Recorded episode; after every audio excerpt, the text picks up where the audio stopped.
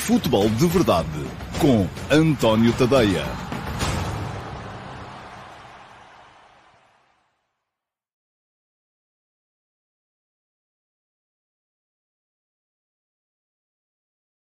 Ora, então, olá, muito bom dia a todos e sejam muito bem-vindos à edição número 811 do Futebol de Verdade. Hoje é segunda-feira, dia 22 de maio de 2023 e ainda não temos campeão nacional de futebol. Ou melhor, ainda temos, é o Flóculo do Porto, que foi uh, campeão de 2021-2022. A Liga de 22-23 vai sobrar a, a decisão para a última jornada. Aliás, há duas coisas ainda por decidir nesta liga. Já se sabe quem desce direto, é o Santa Clara e o Futebol Clube Passo Ferreira. Ambos ganharam neste fim de semana, mas já não escapam, porque o Marítimo também ganhou e ganhando assegurou desde logo a presença no play-off de permanência ou promoção, conforme a coisa for vista, contra o Estrela da Amadora, que perdeu em casa com o Nacional na segunda Liga e por isso mesmo uh, ficou a saber que já não pode subir direto. Já se sabe que sobe direto o Farense, juntamente com o Moreirense. São as duas equipas diretamente promovidas para substituir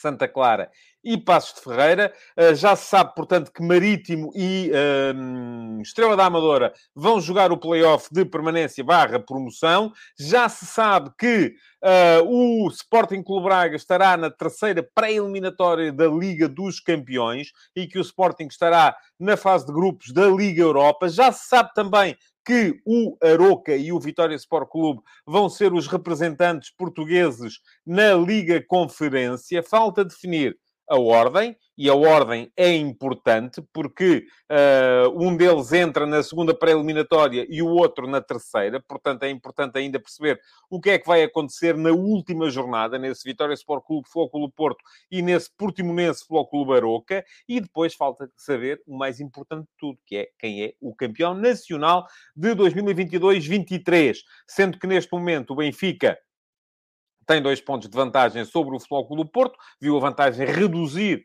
para dois pontos. Uh, podia ser só um, não tivesse o Benfica conseguido o empate contra o Sporting já no período de compensação do Derby de Lisboa. Mas estes dois pontos querem dizer o quê? Que o Benfica entra para a última jornada ainda assim sendo dono do seu uh, futuro, depende apenas de si próprio. Sabe que se ganhar ao Santa Clara em casa é campeão. Sabe que se empatar com o Santa Clara em casa só não é campeão se o Flóculo Porto ganhar por 11 golos de diferença ao Vitória Sport Clube. E sabe que se perder em casa com o Santa Clara eh, só não é campeão se o Porto ganhar ao uh, Vitória Sport Clube. Portanto, uh, é, é assim que estão as contas para a última jornada. Hoje aqui no Futebol de Verdade vamos olhar para os dois jogos que ainda tinham alguma coisa a ver com as contas do título, o Futebol Clube Famalicão, o Futebol Clube do Porto de sábado à noite e o uh, Sporting Benfica de ontem à noite. Antes disso, como acontece sempre, uh, eu já vi que, uh, antes de vir para aqui, vi no, no dei aqui um, um, uma, olhada, uma olhada rápida Uh, para, os, uh, para a caixa de comentários, para o live chat. Não vou olhar mais, porque senão não consigo fazer o programa. Mas uh, deixem-me dizer-vos que se aquilo... Porque eu já vi isso logo de manhã, assim que publiquei as conversas de bancada de hoje de manhã, no Facebook, sobretudo, os comentários foram todos à volta da arbitragem. Se querem saber a minha opinião sobre a arbitragem do clássico de ontem, vão ter entre outras coisas, e eu acho que as outras são todas muito mais interessantes e importantes, a crónica analítica do Sporting Benfica vai sair no meu Substack mais logo à tarde. Ainda não está pronta, porque o jogo ontem acabou, estive a ver as conferências de imprensa, a seguir fui uh, dormir, também durmo durante a noite, uh, hoje de manhã já escrevi as conversas de bancada, preparei o futebol de verdade, e agora a seguir ao almoço sim vou deitar-me à crónica analítica, com todas as análises estáticas, e nomeadamente as perguntas que muita gente faz também, como é que é possível o Sporting ter sido tão mais forte durante a primeira parte e o Benfica ter sido depois mais forte durante a segunda parte. O que é que mudou? Vamos explicar, vamos ter isso tudo explicadinho, com gráficos, com imagens, uh, com uh, a chamada, com a, na chamada crónica analítica do jogo. Foi o jogo da semana, nesta semana, uh, no meu Substack e uh, é o jogo que vai merecer, então, a crónica analítica vai sair hoje ao final da tarde. E vai lá vai estar também a análise à arbitragem, porque há muita gente que está muito interessada em saber o que é que uh, os jornalistas e os analistas pensam das arbitragens. Para uh, terem a certeza que recebem a crónica analítica no vosso e-mail, aquilo que podem fazer é a subscrição do meu Substack. E está aqui a passar em baixo o endereço, é tadeia.substack.com. Está a passar aqui, vou deixar aqui um link também aqui em cima e vou só tomar nota uh, do uh, timecode, que é para depois me facilitar o trabalho quando for preciso por lá os links. Uh, se forem a tadeia.substack.com ou aquele link que eu deixei, quem me estiver a ver na emissão gravada, um, e fizerem a subscrição, podem fazer a subscrição gratuita uh, e na subscrição gratuita asseguram que recebem pelo menos o primeiro parágrafo de todos os textos no vosso e-mail e depois uh, os textos que forem exclusivos para subscritores premium para os lerem vão ter mesmo que fazer a subscrição premium. A subscrição premium custa-vos 5 euros por mês ou 50 euros por ano se quiserem fazer uma subscrição anual e aproveitar os dois meses de uh, borla que isso vos garante e se o fizerem Uh, não só recebem na totalidade, na íntegra, todos os textos, podem aceder a tudo aquilo que está no arquivo, e é muita coisa já que está no arquivo do meu Substack, já é um ano e meio de publicações, textos todos os dias, portanto já estão a ver. Uh, e, uh, além disso, também podem entrar no meu canal de Telegram, onde recebem os textos lidos, eh, portanto, já em formato áudio, para poderem ouvir enquanto estão a cumprir outras tarefas do vosso dia a dia. Podem entrar no meu servidor de Discord, onde vamos tendo uh, conversas uns com os outros uh, sobre futebol, sobre outras coisas também. E, uh, além disso, também podem participar na emissão de sexta-feira em direto do meu do Futebol de Verdade que é a única eh, edição em que há ainda interação com o live chat. Eu vou lendo as perguntas que estão no live chat, mas por isso mesmo o direto de sexta-feira é reservado a uh, subscritores premium do meu Substack. Perguntam-me também porque é que os outros não podem ver em direto. Não podem porque eu não consigo no YouTube limitar um, a, a, possibilidade de comentar a quem é subscritor de uma outra plataforma, que é o Substack. A única forma que eu tinha de fazer isso era criar uma subscrição adicional e dessa forma forma obrigar-vos a pagar mais. Isto é, havia os subscritores do Substack e havia os subscritores do YouTube. Aí sim eu conseguiria fazer isso, mas não vou querer fazer isso porque acho que aquilo que uh, quem paga, quem faz o favor de pagar para suportar o meu trabalho como jornalista independente, uh, já está a ajudar bastante e, portanto, não, não quero estar aqui a criar uh, tiers adicionais de pagamento. Bom, vamos seguir em frente, vamos passar para a organização normal do programa de hoje, antes de chegarmos aos temas do dia, que são os dois jogos, o Famalicão Flóculo Porto e o uh, Sporting Benfica. Temos ainda a pergunta na MUS, temos a pergunta do Discord e temos uh, também depois os ataques rápidos para passarmos em revista aqui muito rapidamente aquilo que é o futebol por todo o mundo. À segunda-feira geralmente é sempre assim. Falar aqui dos campeonatos mais importantes, o que é que aconteceu, o que é que não aconteceu. Bom, vamos lá. Primeiro que tudo, pergunta na MUS para hoje. Uh, aqui está ela. Eu escolhi uma pergunta do André Oliveira. Um, olá, André, muito bom dia. E o André faz uma pergunta que eu achei muito interessante, que é o que acha de haver um mercado dos árbitros, ou seja, com transferências e agenciados. Agenciados, enfim, tinha que ser, não é? Para haver transferências tinha que haver agentes também. Um, mas os agenciados aqui parecem-me uh, uh, um acrescento necessário, mas não, não necessariamente positivo. Quem se destacar seria transferido para outro campeonato. Não seria uma forma de motivar e dar mais qualidade de trabalho aos árbitros? Tal como os jogadores são agentes desportivos que só beneficiariam ao serem transacionados e com oportunidades melhores de carreira, além de que poderia trazer mais gente jovem e competente. Sim, senhor André, esta é a maneira que eu gosto de discutir arbitragem. Lá está, não vou ah, foi penalti, é fora de jogo e tal, ah, deu a intensidade, ali foi com muita força, aqui foi com pouca, isso interessa-me pouco interessa-me discutir aquilo que são as problemáticas reais uh, da questão uh, arbitral. Eu já disse aqui, em tempos, e mantenho, que só não sou a favor da introdução de árbitros estrangeiros nos campeonatos porque não me parece que os nossos sejam piores do que os outros. E isso seria uma mensagem errada a passar para a, a, a, classe arbitral e para os agentes uh, desportivos em geral, para os jogadores, para os treinadores, para os dirigentes, para os adeptos, para os comentadores, toda a gente mas seria favorável, e continua a ser, a uma realidade em que houvesse tipo uma, uma, um organismo europeu que todas as semanas designasse árbitros uh, supranacionais para todas as competições. Isto é, não sou a favor da menorização do campeonato português face a outros campeonatos e dos árbitros portugueses face a outros árbitros, vindo cá dizer, ok, agora os nossos não são competentes, não são capazes, venham de lá meia dúzia de árbitros turcos, ou uh, gregos, ou alemães, ou ingleses, ou seja, o que for, para dirigir os nossos jogos porque os nossos não são capazes. Não, isso não sou a favor. Uh, da mesma forma, também não serei a favor de ir os nossos, como vão muitas vezes dirigir, e já aconteceu, ir dirigir clássicos do campeonato grego, por exemplo, foram para lá já árbitros portugueses. Não sou a favor disso de forma casuística. Seria a favor disso de forma uh, integrada, geral e uh, organizada. Isto é, haver uma entidade europeia supranacional que uh, uh, liderasse os árbitros de todos os países e depois, todas as semanas, o designador europeu dizia, ora bem, esta semana para o Benfica, o Sporting Benfica vai o senhor X, aqui do campeão, que é alemão, para o alemão se calhar não era bom porque estava o Roger Schmidt, que é uh, inglês, uh, para o Manchester City Chelsea vai o senhor João Pinheiro, que é português, e por aí afora. E aí eu já seria a favor, porque acho que aí reduziríamos um aspecto que é importante, que é o facto dos árbitros, e eu defendo isso, acho que isso acontece, os árbitros em Portugal,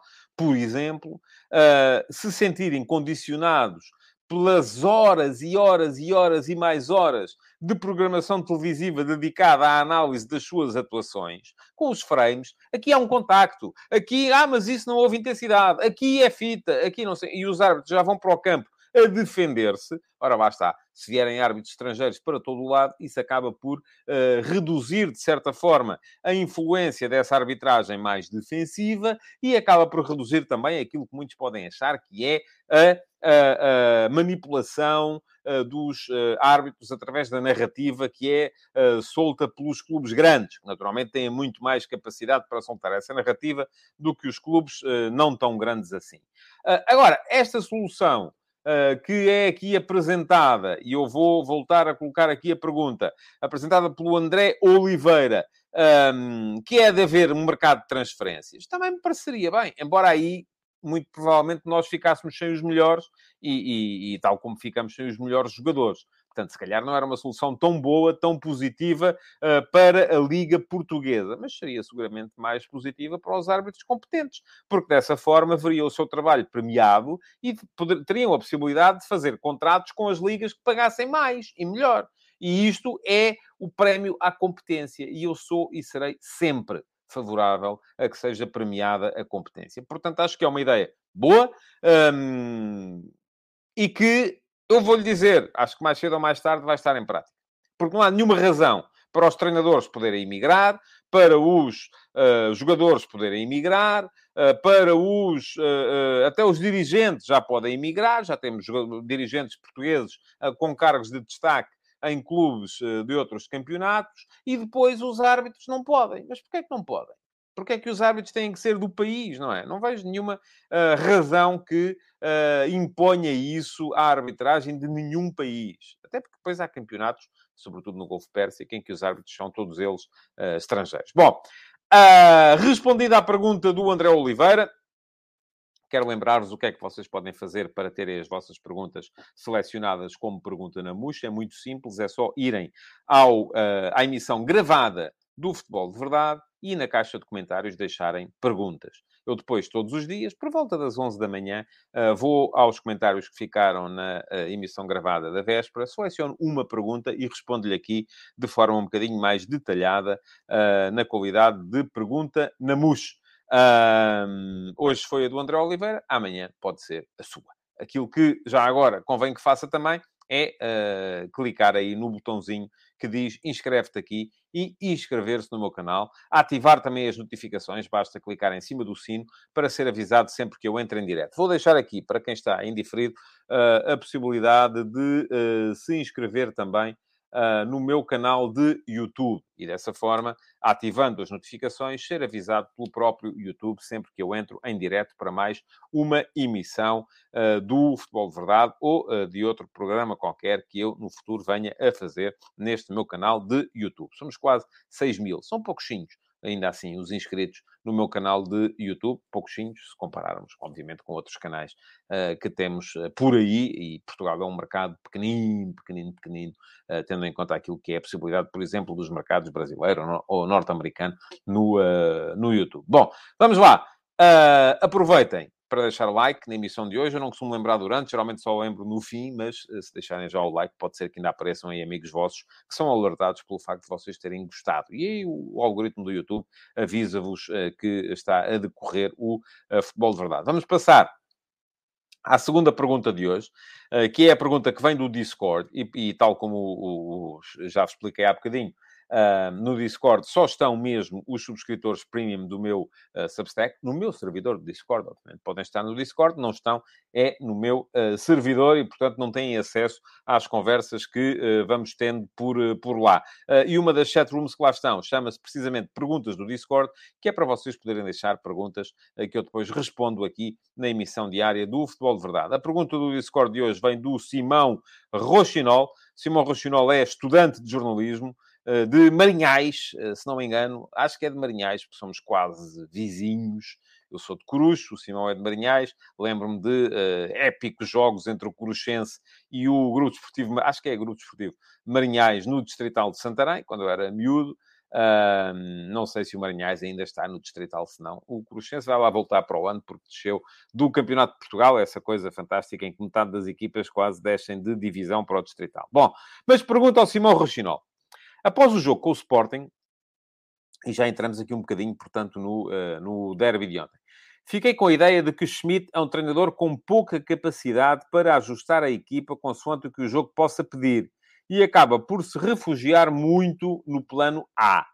Exemplo disso é a manutenção constante de ideias, como Orsnes a lateral direito ou Neres pela esquerda, quando em ambos os casos são adaptações que, quando a dificuldade aumenta, deixam de funcionar. E nas substituições acaba por ser sempre previsível e conservador. Qual a sua opinião sobre a forma como Schmidt ajusta a equipa e a que se pode ver esta abordagem do treinador alemão? Simão, obrigado pela pergunta.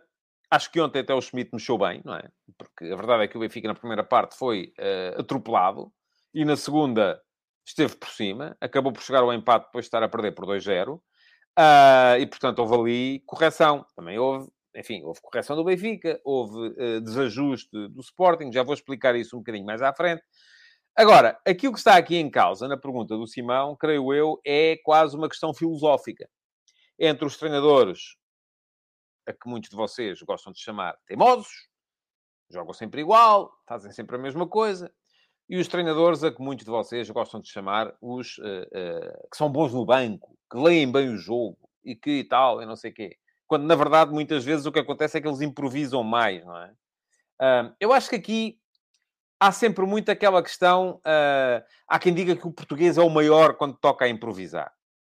Mas muitas vezes nos queixamos da nossa fraca produtividade, enquanto trabalhadores, seja de que áreas forem, e da uh, eficácia alemã ou nórdica, porque os alemães e os nórdicos têm tudo previsto e uh, são maquinais, são organizados, são uh, eficazes na forma de fazer as coisas. Eu acho que uh, cada vez mais o mundo é global e cada vez mais isto deixa de ser uma característica nacional. Mas, ainda assim, há sempre muitos vícios. eu acho que o Roger Schmidt criou enfim, criou, adaptou, criou, adotou, prefiro dizer assim, adotou uma forma de jogar no Benfica e manteve-se fiel a ela sempre. Quer o Orsnes jogue como lateral direito, quer o Orsnes jogue como médio centro, quer o Orsnes jogue como uh, atacante esquerdo, quer o Orsnes jogue como segundo avançado, uh, a maneira de jogar é sempre a mesma. Aquilo que muda depois são as características dos jogadores que estão em determinadas posições. O Benfica joga sempre igual sempre igual. Saída a 4 ou saída a, saída a 4, 3 mais 1 ou 2 mais 2, já disse isto aqui, laterais projetados, uh, de maneira a dar uh, uh, largura, os três atacantes por dentro, no apoio ao ponta de lança, aceleração quando entra nos últimos 30 metros, troca de bola rápida, e depois o que é que varia ali? É diferente se os três apoiantes do ponta de lança forem João Mário, uh, Rafa e Neres, como foi ontem, ou se forem João Mário, Rafa e Orsnas. Uh, e a partir de determinada altura, ontem, uh, inclusive, saíram, saíram todos, não é? Só ficou o Neres, mas saíram o João Mário e o Rafa para as entradas, para a subida do Orsnas primeiro, para aquela posição, e para depois a entrada do Gonçalo Guedes no apoio ao ponta de lança, também mudou e passou a ser o Musa muda pouco na maneira de jogar do Benfica. Mas lá está. Isso é, é isso eu chamo uh, crença no método.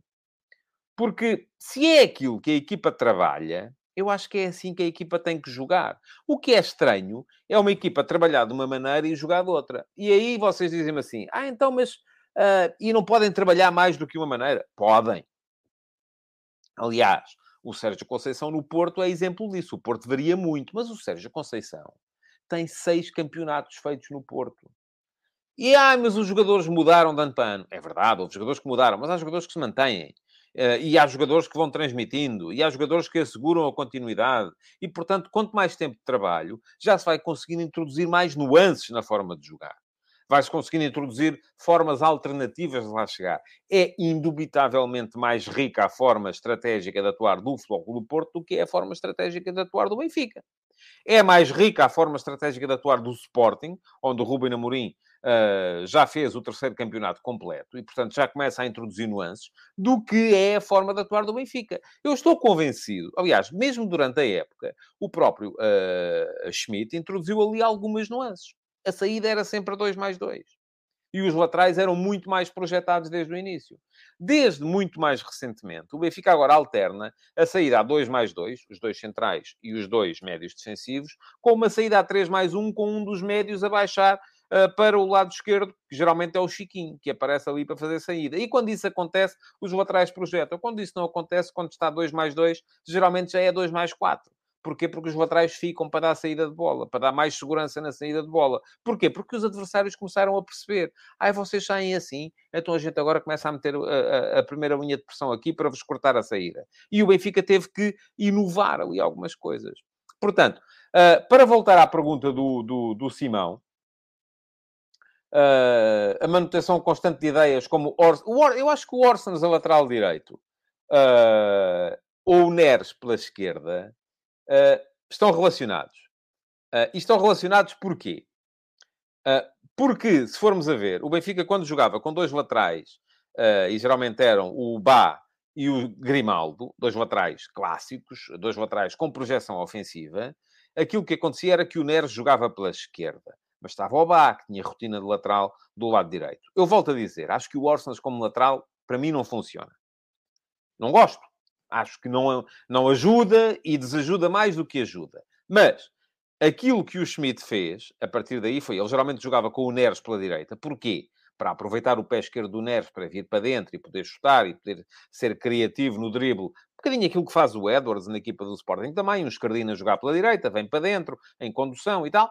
Um, se o Benfica se apresenta com o Orsens como lateral direito e um uh, uh, atacante direito que não ajuda do ponto de vista defensivo e que posicionalmente sai muito do lugar, aquele corredor passa a ser um problema. E eu acho que foi por isso que o uh, Neres passou a jogar pela esquerda para poder encaixar o João Mário pelo corredor direito. Aliás, ontem, se formos a ver, a partir do momento em que o Benfica troca o João Mário pelo Bá, mete o Bá como lateral, avança o Orsenas para o, o trio de apoio ao ponta de lança, e o Orsenas foi colocar-se à esquerda e o Neres voltou à direita. Porquê? Porque já lá estava o Bá, que era um lateral que, portanto, um lateral que tem consciência da posição e que por isso mesmo não precisa, já pode comportar um avançado que sai da posição. Porquê? Porque ele já está mais rotinado naquele lugar. Porquê é que o Orsenas está a jogar a lateral?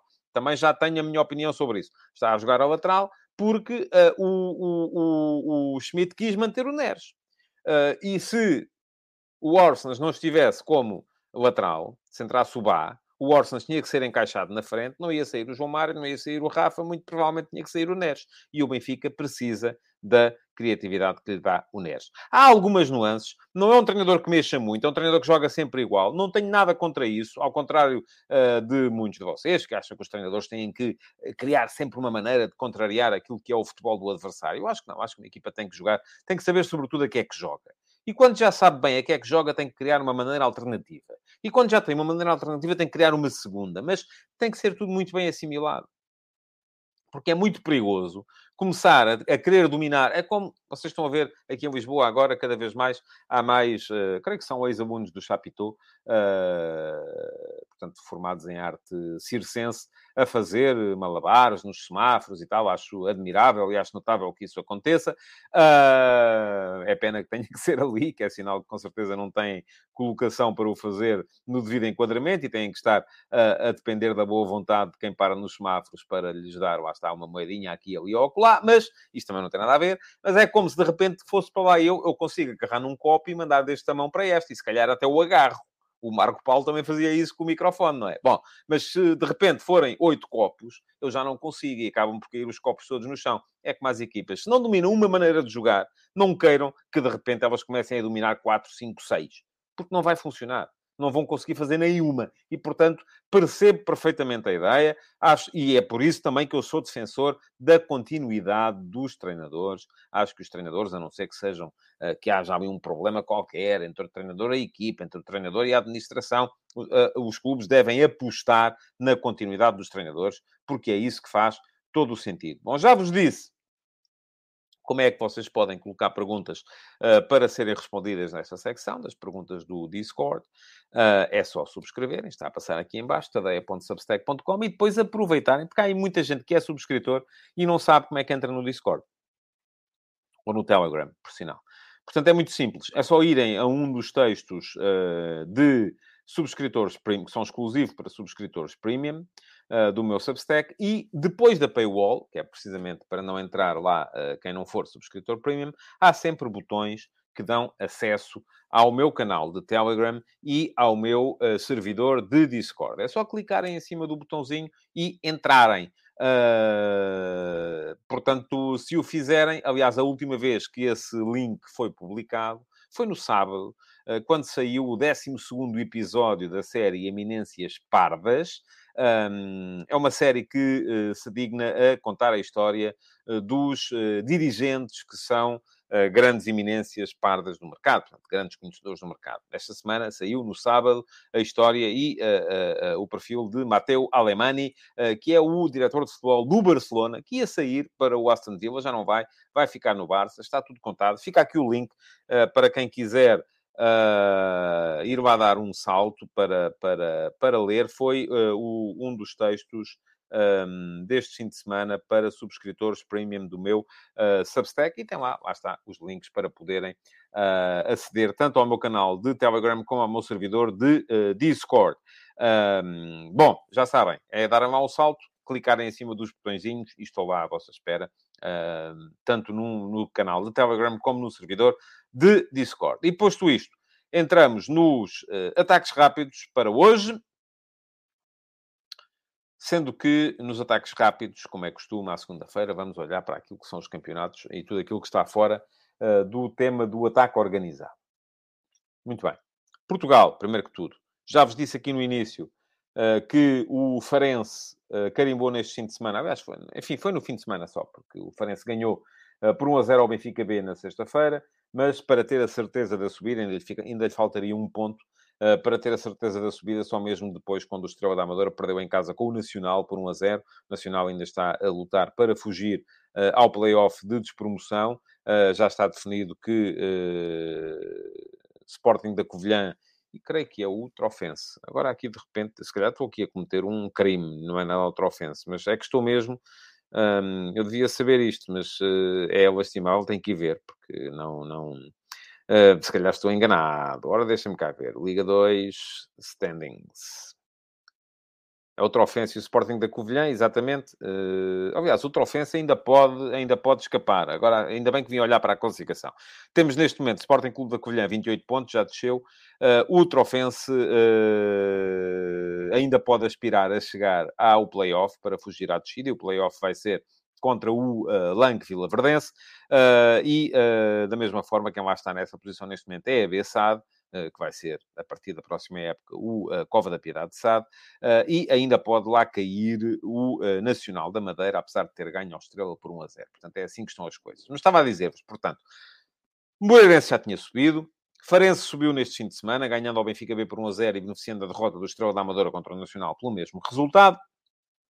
Estrela da Amadora vai jogar o play-off de promoção contra o Marítimo, eh, que eh, assegurou a presença nesse play-off, ganhando por 1 a 0, gol do Cláudio Winto no último minuto eh, do jogo contra o Vizela, 1 a 0, e dessa forma o Marítimo colocou-se a cobro da possibilidade de tanto Passos de Ferreira como Santa Clara ganharem, e curiosamente ambos vieram a ganhar na jornada deste fim de semana. O Passos por 3 a 1 ao Rio Ave, ontem, o Santa Clara por 1 a 0 ao Portimonense, anteontem. Já disse aqui na sexta-feira que achava uma uh, patetice uh, estes jogos serem espaçados no tempo. Acho que deviam ter sido todos à mesma hora, porque era isso que fazia sentido quando estão em causa decisões tão importantes como esta, porque isto já deixou os jogos do Santa Clara e do Passos servirem para rigorosamente nada. Portanto, já se sabe, Passos e Santa Clara vão para a segunda divisão, Marítimo vai jogar então o play-off de promoção com o Estrela da Amadora.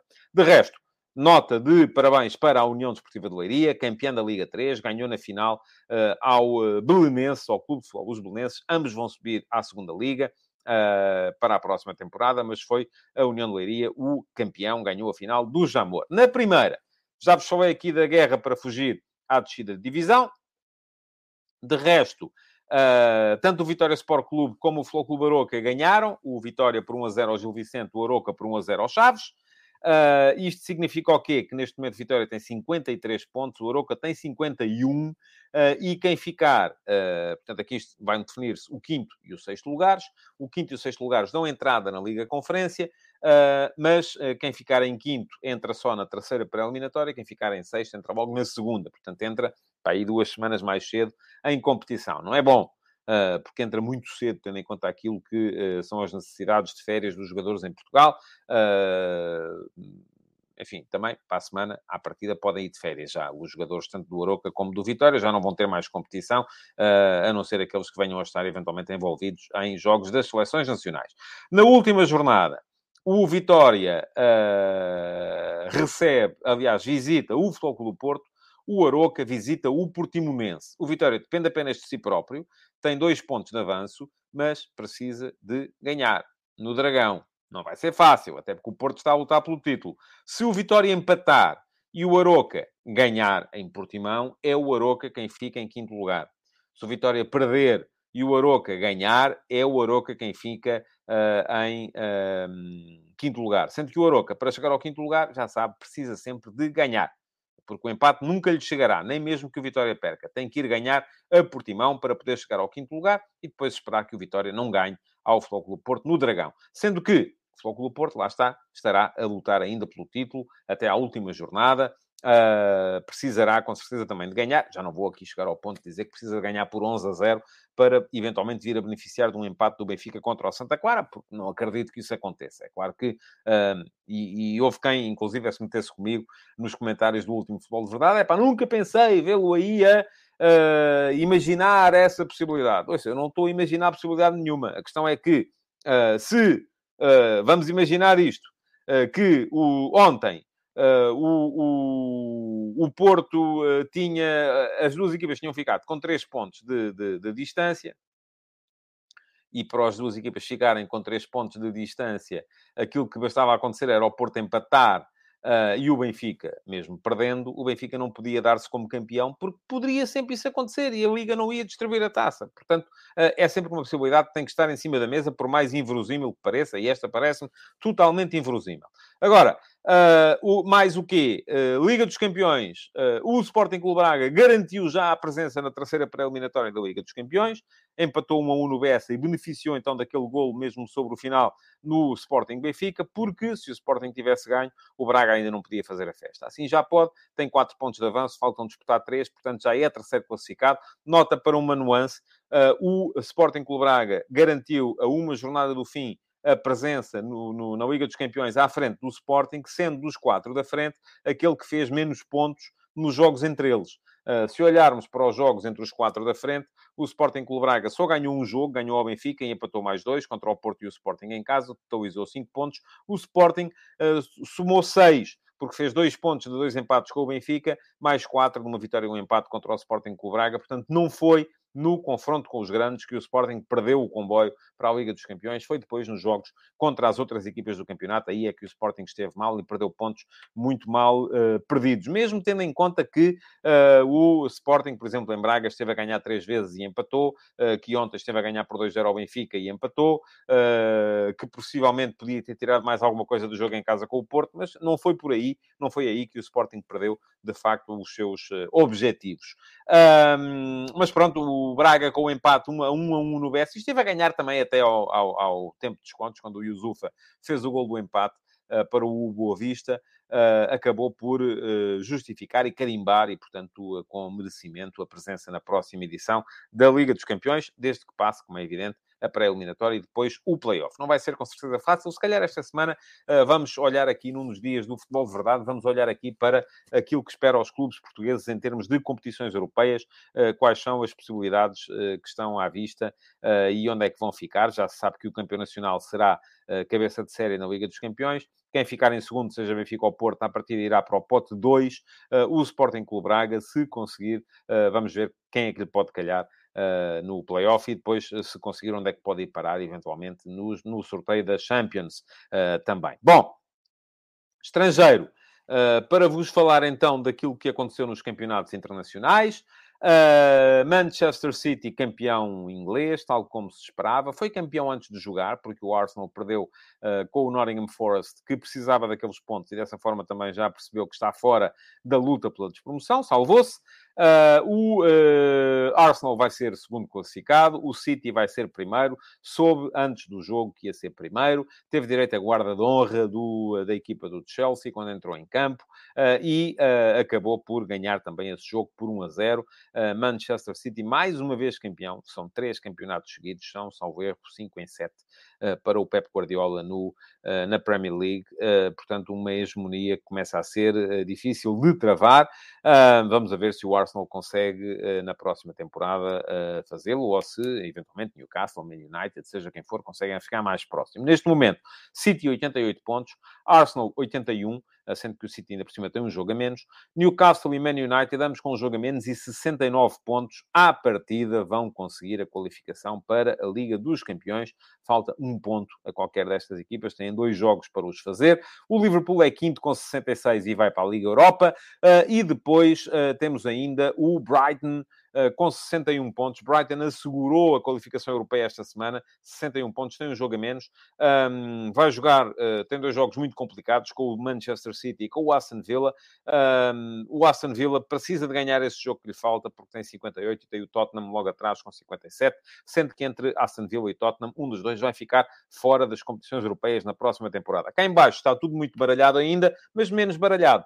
Porquê?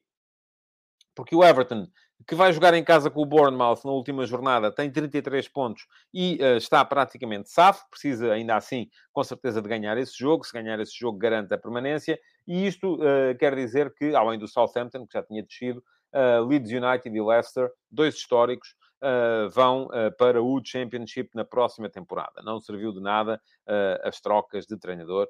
Um, por ali. O Leeds United tem 31 pontos, recebe o Tottenham na última jornada. O Tottenham precisa de ganhar para ainda assim sonhar com a possibilidade de jogar a Liga Conferência.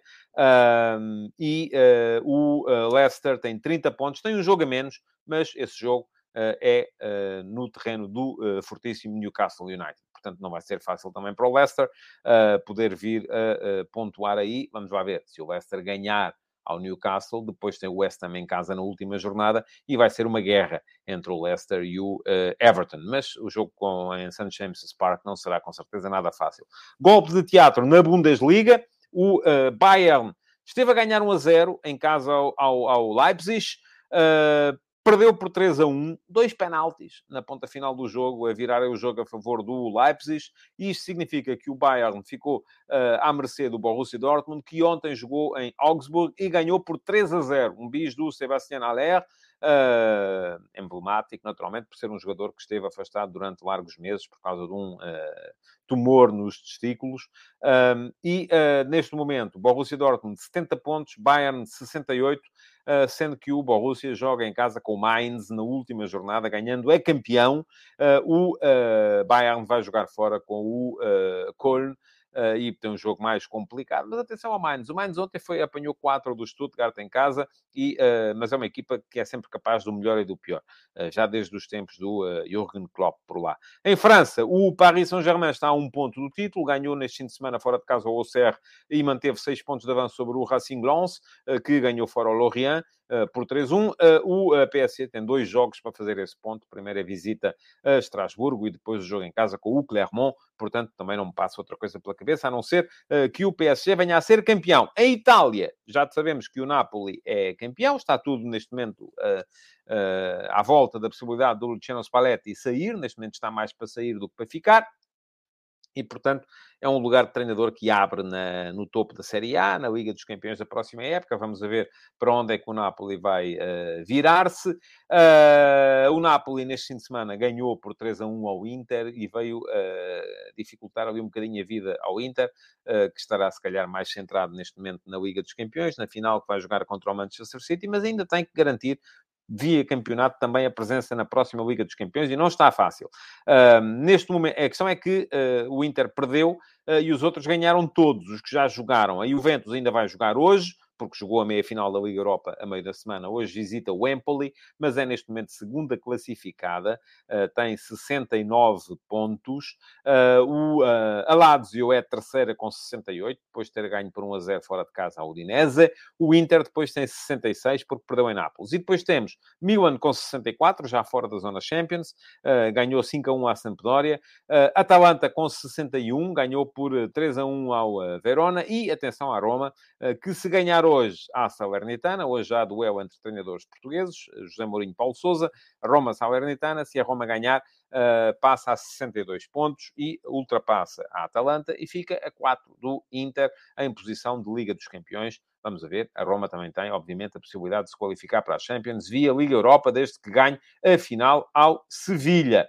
Espanha, precisamente, uh, hoje houve, uh, hoje não, ontem, houve bronca e das grandes em Valência. O Valência ganhou ao Real Madrid por 1 a 0 e, dessa forma, já colocou 6 pontos uh, entre si e a uh, linha d'água. Faltam duas jornadas. À partida já não vai descer o, o Valência. Foi uma vitória importantíssima, mas o jogo acabou por uh, motivar uh, gravíssima discórdia, porque uh, houve insultos racistas ao Vini Júnior. Não é a primeira, nem a segunda, nem a terceira, nem a décima vez que isso acontece. é um bocadinho o que acontece sempre em todos os campos da, da Liga Espanhola. é uma coisa que a mim me escandaliza um bocadinho. Enfim, eu sei que em Portugal vamos tendo alguns casos. felizmente já não temos assim tantos em Espanha, eu quase todas as semanas vejo o Vini Júnior queixar-se da mesma coisa. E uh, caiu um bocado mal, caíram muito mal duas coisas, e aliás escrevi sobre isso uh, nas conversas de bancada de hoje, e fica aqui o link para quem quiser dar lá um salto uh, para, para ler. Deixem-me só também aqui tomar nota do time code, mas estava a dizer que caíram mal duas coisas. Uma delas foi ter visto vídeos que vi nas redes sociais, publicados até por grupos de adeptos do Valência, de grupos de gente a, a, a, a chamar mono a, a Vini Júnior. ah, é porque ele provocou, fez assim, com dois dedos, a dizer que o Valência ia para a segunda. Já nem vai, de resto, mas aparentemente já nem vai.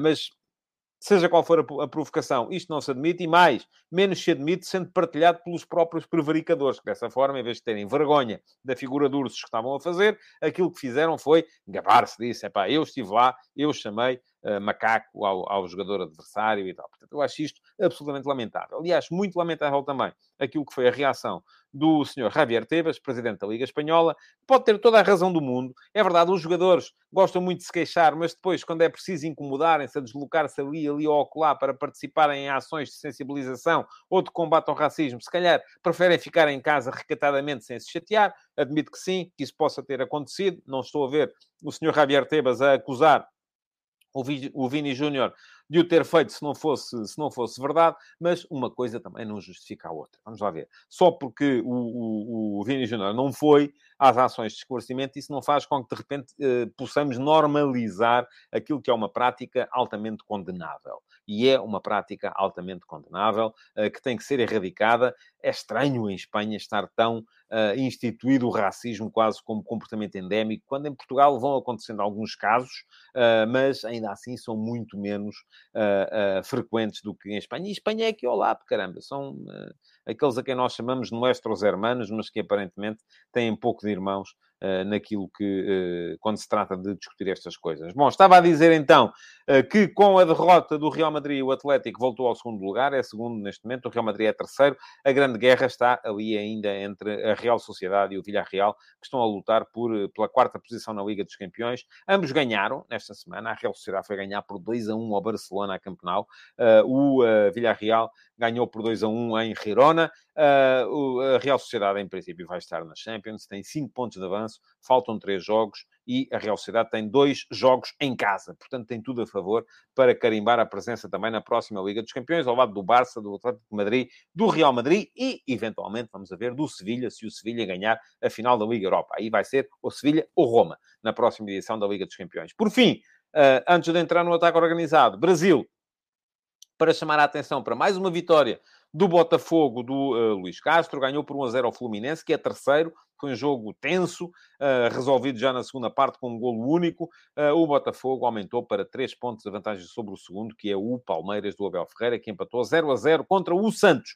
Portanto, está, estão, continuam os treinadores portugueses a dar cartas no futebol brasileiro. E posto isto, então, entramos no ataque organizado para vos falar Uh, com alguma brevidade também, porque já sabem, uh, quem quiser detalhes, depois terá a crónica analítica a sair mais logo no meu, uh, no meu Substack. É só fazerem a subscrição no endereço que está a passar aqui em baixo, tadeia.substack.com, e vão ter tudo explicadinho relativamente ao Sporting Benfica de ontem, com imagens, movimentações, táticas, dinâmicas, tudo isso, tudo aquilo que foi interessante, nomeadamente para explicar por que razão é que o Sporting foi tão dominador na primeira parte e como é que o Benfica conseguiu inverter essa questão uh, da primeira para a segunda parte. Ora, muito bem. Mas vamos começar pelo outro jogo, Famalicão-Porto, que foi no sábado à noite. O Porto entrava em campo com a uh, necessidade de ganhar para manter tudo em aberto. Eram quatro pontos de, de, de atraso para o, uh, para o Benfica. E o Porto entrou muito forte.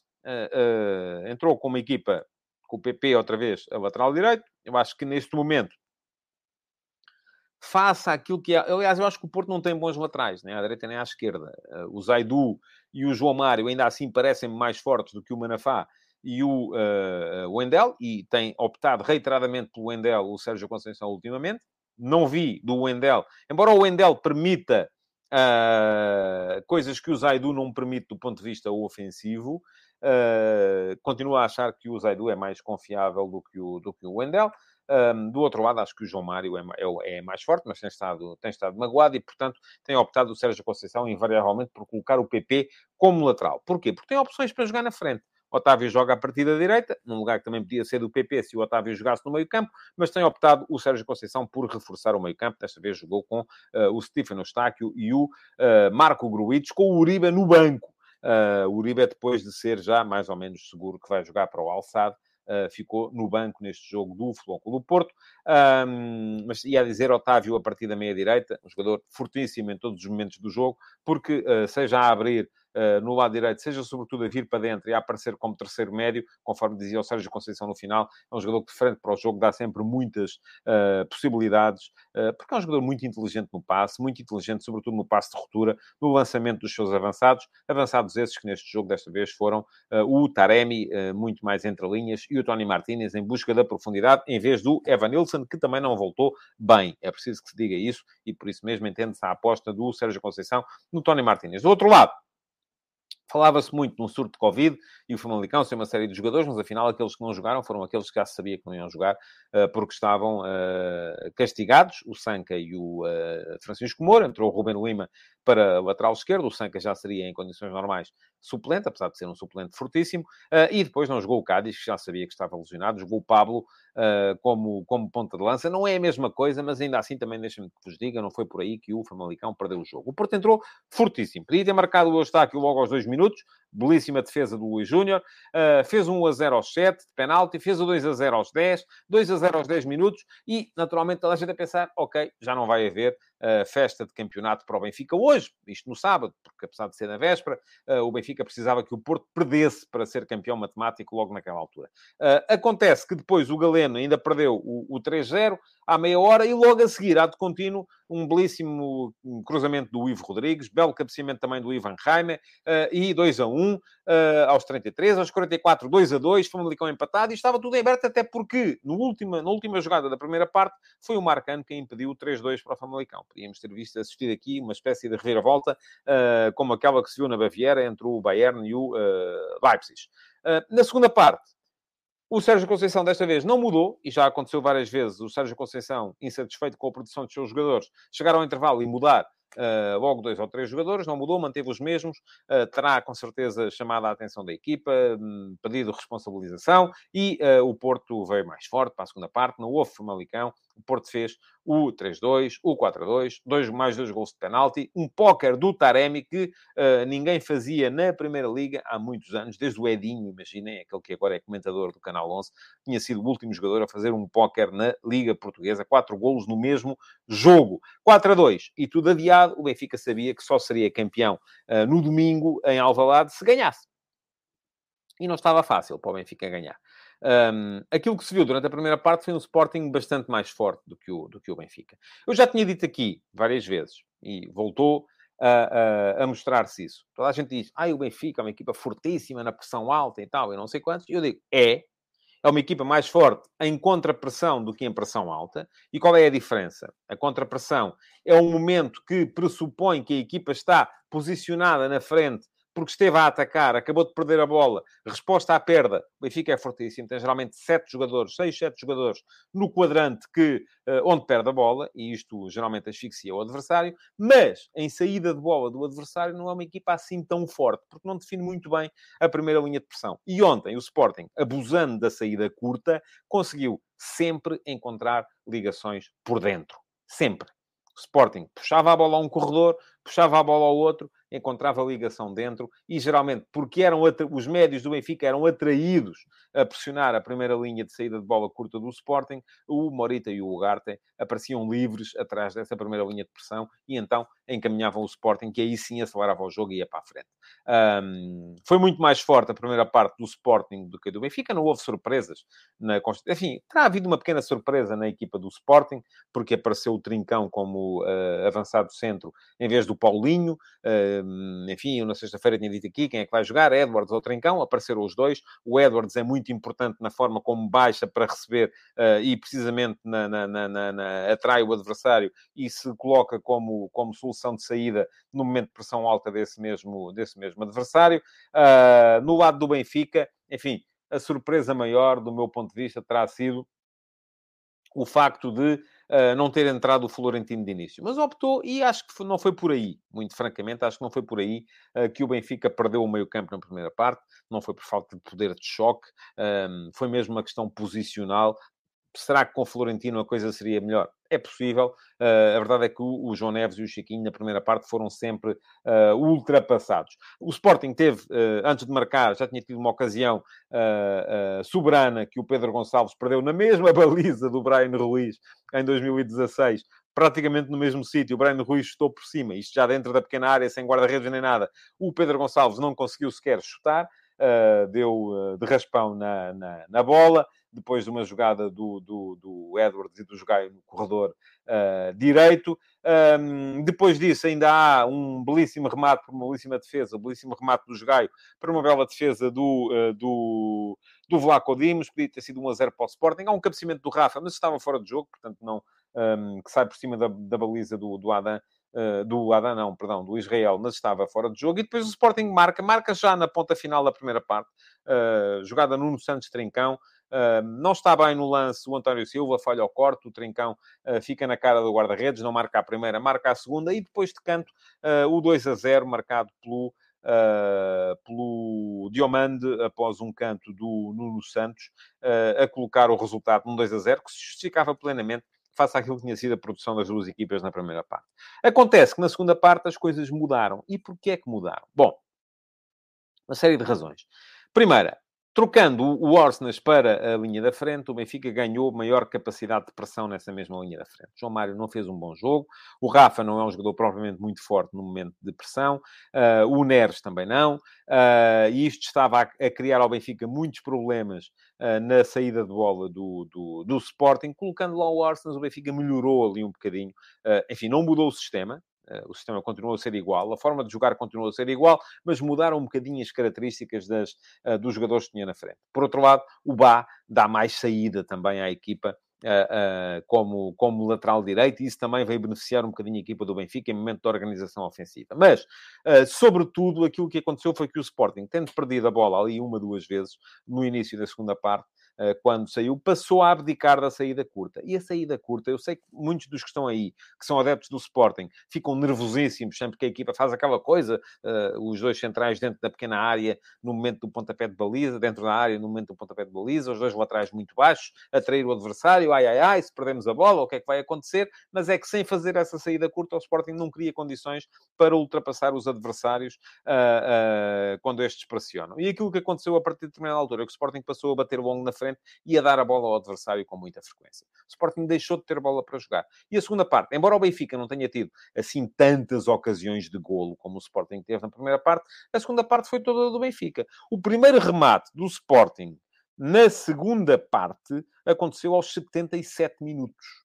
Portanto, aos 32 minutos da segunda parte. Estava quase a acabar. Uh, e já o Benfica tinha feito 2 a 1. Uh, já tinha havido um, um, uma perdida do Arsenal após cruzamento do Grimaldo. Repetiu-se a jogada aos 71, cruzamento do Grimaldo e cabeça do Arsenal para, para golo. Depois é verdade que com as substituições muita gente criticou. O Rubem Amorim conseguiu uh, levar o jogo um bocadinho mais para a frente, porque lá está, começou a ganhar no físico algumas vezes. Morita já não estava em condições, Edwards já não estava em condições, Trincão já não estava em condições, uh, e a verdade é que também os suplentes, não é que os suplentes tenham sido uh, extraordinários, não foram, mas conseguiu o Sporting levar o jogo outra vez um bocadinho mais para o meio campo do Benfica. Teve uma ocasião soberana para matar o jogo aos 86 minutos, uma perdida do Paulinho na cara do, do Vlaco Dimos, depois de tirar o António Silva muito bem da jogada, uh, não conseguiu, no entanto, fazer o golo na cara do guarda-redes adversário uh, e acabou por sofrer uh, o, o, o golo do empate já no, no, na compensação. acabou por ser um empate que se aceita. Eu acho que a haver vencedor teria que ter sido o Sporting, mas acaba por se aceitar o resultado, porque a segunda parte foi do Benfica, embora sem menos ocasiões de gol. A primeira tinha sido do Sporting, com mais ocasiões de gol, mas sobretudo foi um empate que manteve tudo em aberto para a última jornada. Vamos falar muito disso, com certeza, durante a semana. Benfica, Santa Clara, Flóculo Porto, Vitória Sport Clube. Não temos um campeão nacional uh, na última jornada, desde que o Benfica foi campeão, precisamente a jogar contra o Santa Clara nessa última jornada do campeonato de uh, 2019, creio eu. Bom, vai ser, vamos ver o que é que vai acontecer. Uh, a última vez que vi, ainda não havia data para os jogos, não sei se vão ser sábado ou domingo, uh, mas serão ao mesmo tempo, desta vez, de certeza absoluta. Resta-me dizer-vos que amanhã estarei de volta outra vez para mais uma edição do Futebol de Verdade. Sugerir-vos mais uma vez que deixem o vosso link na emissão de hoje e uh, que voltem então amanhã, meio-dia e meia, para mais um Futebol de Verdade. Muito obrigado por terem estado aí. Até amanhã. Futebol de Verdade. Em direto de segunda a sexta-feira, às 12h30